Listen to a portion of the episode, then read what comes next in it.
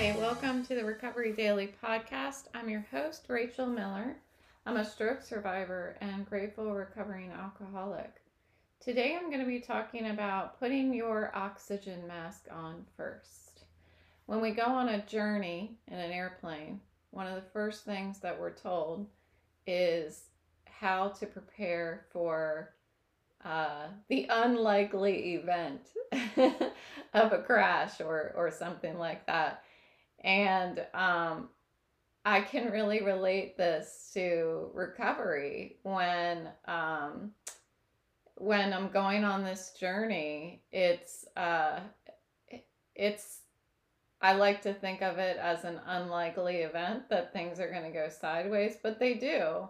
And um, and as you're taking a journey with other people in recovery, we really have to put our our own recovery first and when we have the strength and uh, the feeling of spirituality and serenity and all of that stuff when that starts overflowing then we have enough to share with others uh, but it, but I wanted to talk about the importance of of taking care of our own recovery first.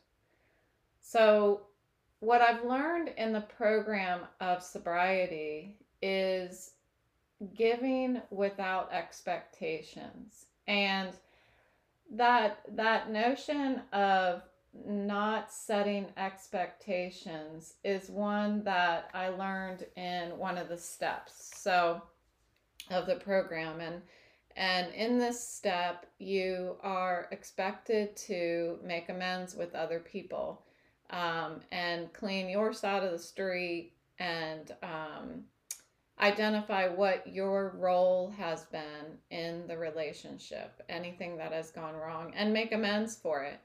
And you're supposed to go into that with no expectations. Okay, so I'm seven years, over seven years sober, and I still have no idea how to do something with no expectations because for me this is just for me and i i'm sure that i will uh, if it is able to be learned i will i will learn it eventually but the way i see it right now when i do something i do it with an expectation you know? I do it with the expectation if it if it happens to be um, making amends with somebody, I'm doing it with an expectation.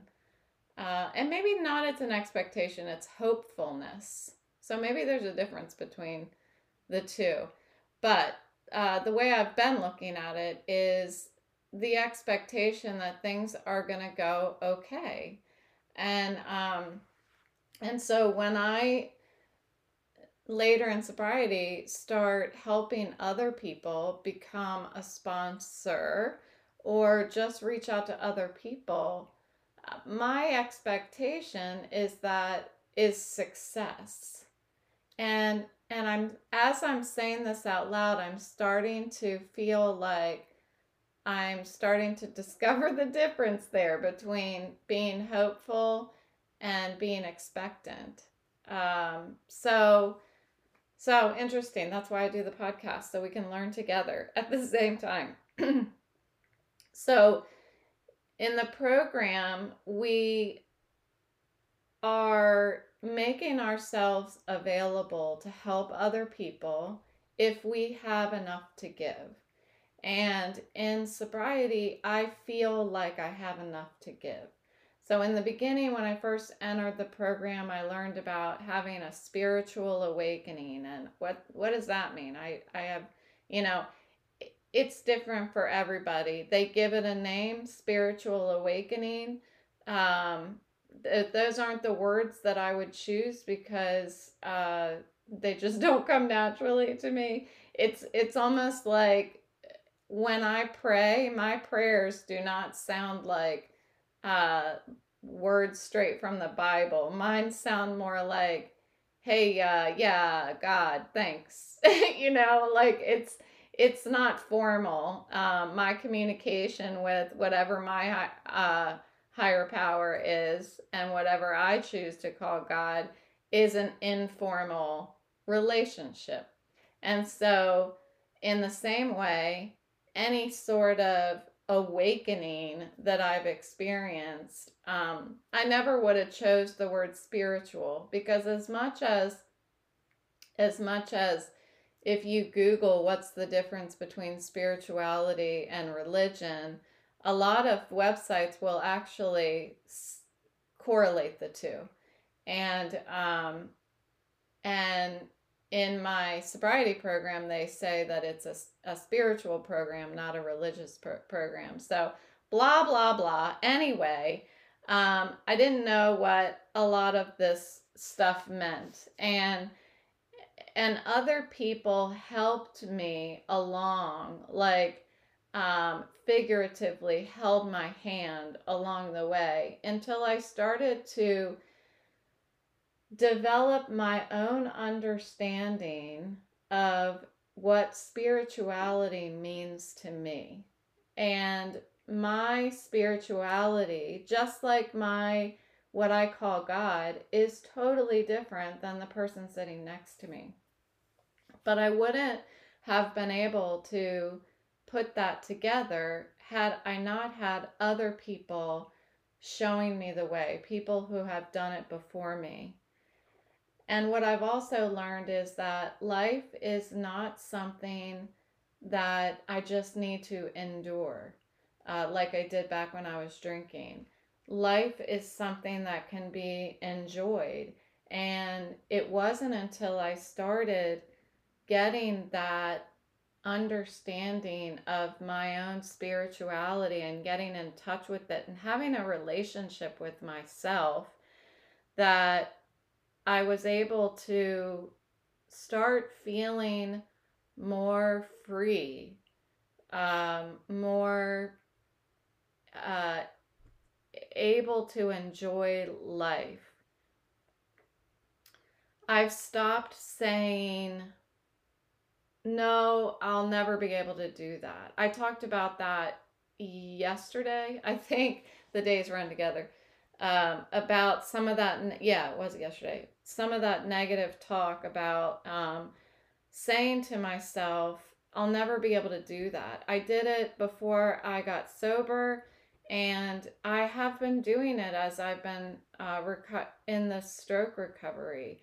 Uh, things like my head's never going to stop hurting, or I'll never be able to learn voiceover on digital devices.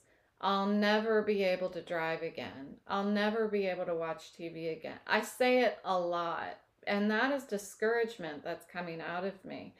And uh, what I've learned from my program um, that I can use today in my stroke recovery is that it's just not true.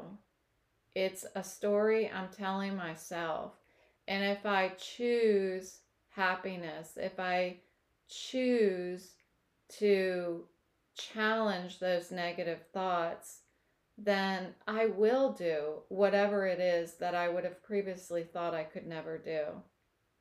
And this is my basis for for daily living. So helping others releases these happy chemicals that I've talked about in previous episodes. And when I show up to my 7 a.m. morning meeting every day, and just the simple act of me showing up is showing other people that are new in sobriety that that it works. If you show up, you can stay sober. I mean, of course there's a lot of other things that you have to do, but it starts with showing up. And so by showing up, I'm helping other people. And then if I take it a step further and I share my experience, strength, and hope, then I'm definitely helping others even more um, because other people have the chance to compare in and and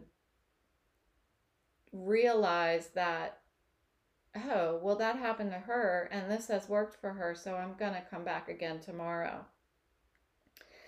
And so by by just simply showing up and knowing that I'm helping others, when I log off of that meeting at 8 a.m., I feel better. I feel better because I listened to others and they helped me, and I shared so that I could help others. And helping others releases what they call the happiness trifecta. And those are the happy chemicals oxytocin, serotonin, and dopamine. And these chemicals counteract, uh, I think it was cortisol, the stress hormone, and um, and extends it. This release of chemicals extends far beyond just making us happy. You know, when I log out of the meeting, I feel better. Well, that's just the beginning of what it's doing for me. And if I extend that same spirit of helpfulness, wanting to be of service to others, wanting to be useful to others, if I extend that beyond just recovery, but in my daily life, wanting to be helpful to my neighbors, wanting to be helpful to a stranger that I pass by, um, wanting to be helpful to somebody at the store, wanting to be helpful to people at work. If I continue to try to practice those principles in all my affairs, everywhere I go, then I'm going to continue to keep releasing those happy chemicals and counteract that stress that I'm feeling in recovery. It goes far beyond your mood, improving your mood. Um, it helps me sleep better. I have a better appetite because I'm more energetic. So I am more uh, excited about eating and I enjoy eating more. I am more motivated when I see someone else change or I, you know, in the program, I see someone's life changing right before my eyes as they show up every day to the program. I get that motivation myself uh, to continue to fight for myself. And it improves blood pressure, it improves a sense of community if I didn't show up to that 7 a.m. meeting every day, I would not at all have a sense of community at all. Um, you know, I I've been getting several people that reach out to me that are um, willing to come hang out with me, come bake with me, um, and do different things with me to the extent that I can do them.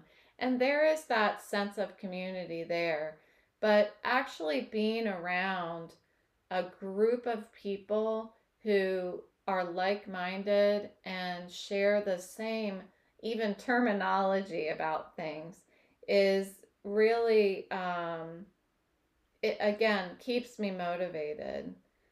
Um, and what I've learned also is that these happy chemicals will actually, they're anti inflammatory. I think it's oxytocin um, acts as an anti inflammatory and can actually reduce pain. So, helping others, it, it seems like you're just doing it for other people. But um, if you're a selfish person, you can still go out and help other people, and um, and it's you're getting all the benefits from it. Um, so what I've learned in the program is that some days, now, okay, let's see how I can word this. I know in life that big things happen, small things happen, and there are times in my life that things are dull. and nothing's happening. And I have to keep working my program on days where it's dull, on days where only little things are happening, and most importantly, on days where big things are happening. And over the past seven years, for the most part, I've had a lot of dull days. I've had a lot of days where little things were happening.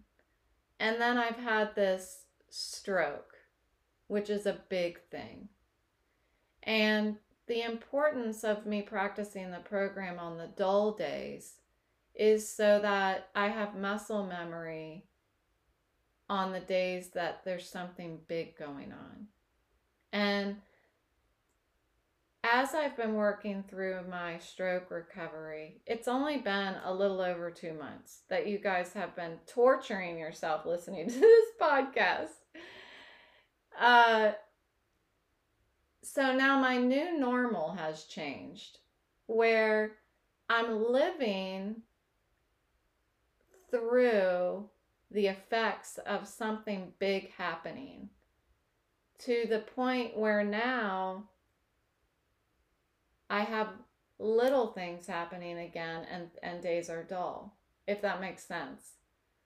So now, when something big happens, uh, for example, I mean, in my life, what's big right now is the MRI.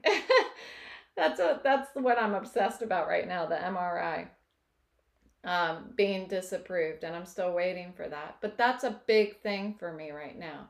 So, depending on the perspective that I have on any given day and with any with whatever experience I have under my belt, something that's big for me may not be big for somebody else. And so that's when I shift over to how it feels to help other people. Helping someone else when things are dull in their life, helping someone else when they're dealing with something small, and helping someone else when they're dealing with something big. But I have to always try that to put in perspective, practice that to understand than to be understood because what may seem small to me may be big to them, depending on what experiences they have under their belt. And when I watch somebody entering sobriety, some people get it and some people don't. Some people stay for a while and then they start drinking again. Some people stay for a while, leave, come back, leave, come back, leave, come back, and it and it never ends. It seems like it never ends. And some people leave and they die. And that's the reality of what I have watched happen. I couldn't see myself change over the past seven years. There were times that I looked at a picture of myself, like I got a new driver's license picture, and I pulled my old one out of my wallet, and I was like, holy shit. Like, I can't believe the difference, what I see. But on a day to day basis, I, di- I didn't see it happening to me. However, I, for example, have two sponsees that I have watched change. And I've watched it month after month and year after year. I've watched them change. And there is, I mean, it's palpable. The the joy that I feel, you know, when I look at them. It's just it's it's amazing. I, I clearly I can't articulate it. It's amazing. But there are people that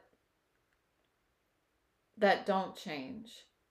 And that is the the power of alcoholism.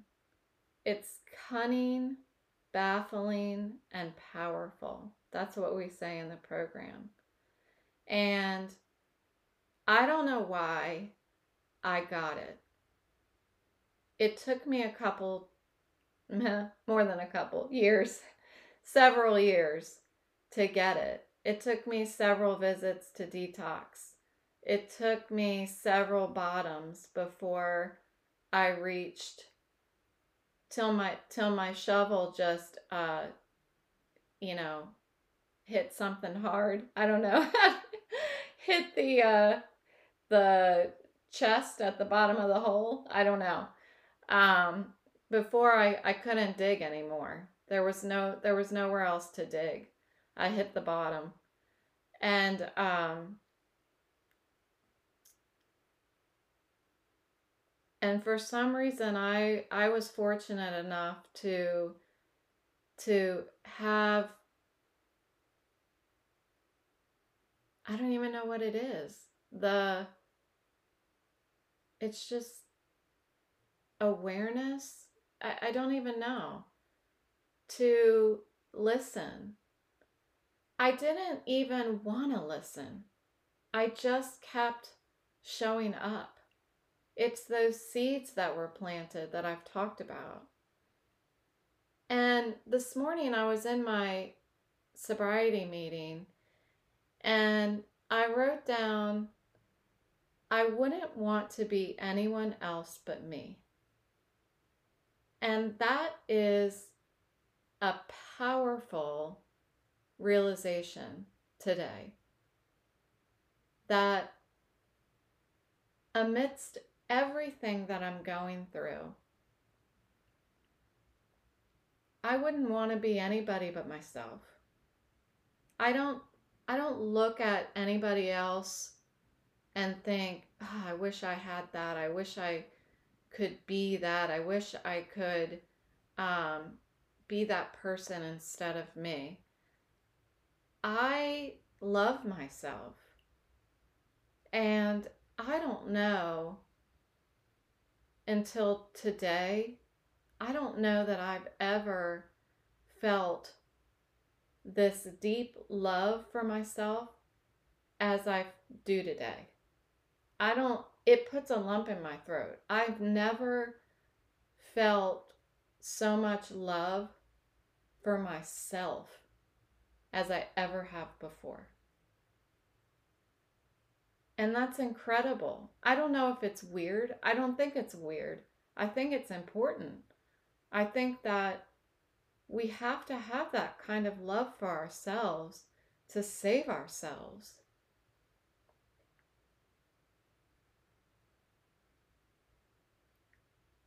I try to surround myself today with people that I love and that I know love me.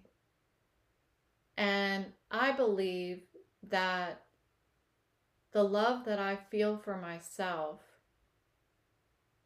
has come because of the other people that love me. They say in the program that we will love you until you love yourself. And I guess that's what happened because I love myself today. And I want to tell you about somebody in my life that passed. And it's clear to me that this person did not love himself. He didn't know how. And I remember sitting outside with him one night. And we were talking about how we both wrote poetry. And I said how much I've always wanted to share it with somebody, but I was always embarrassed. I didn't think I was very good at it. And he said to me, I always burn my poems. And I thought that that was really sad. I thought, you shouldn't do that. You should keep it. And he he responded that it wasn't stuff that he wanted to ever look at again, and it wasn't anything that he wanted anybody else to know. And I remember an evening that I spent with him and the individual that passed away a year and a half ago.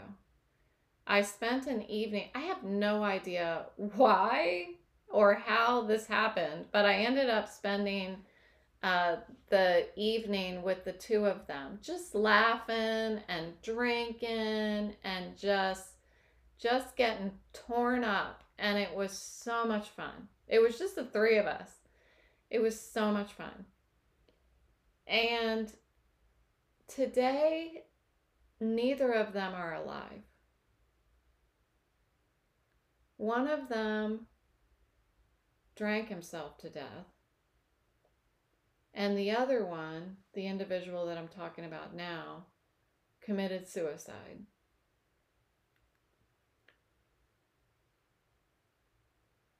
And I've talked about how my higher power is made up of my conception of God and all the people who have loved me and have cared about me over the years, and the people that are still here. And they're all a part of it for a different reason.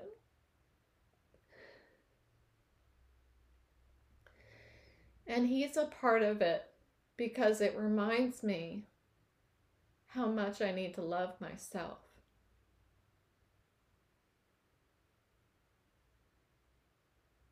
And that's all I have to share today. Thanks for listening, and I'll talk to you tomorrow.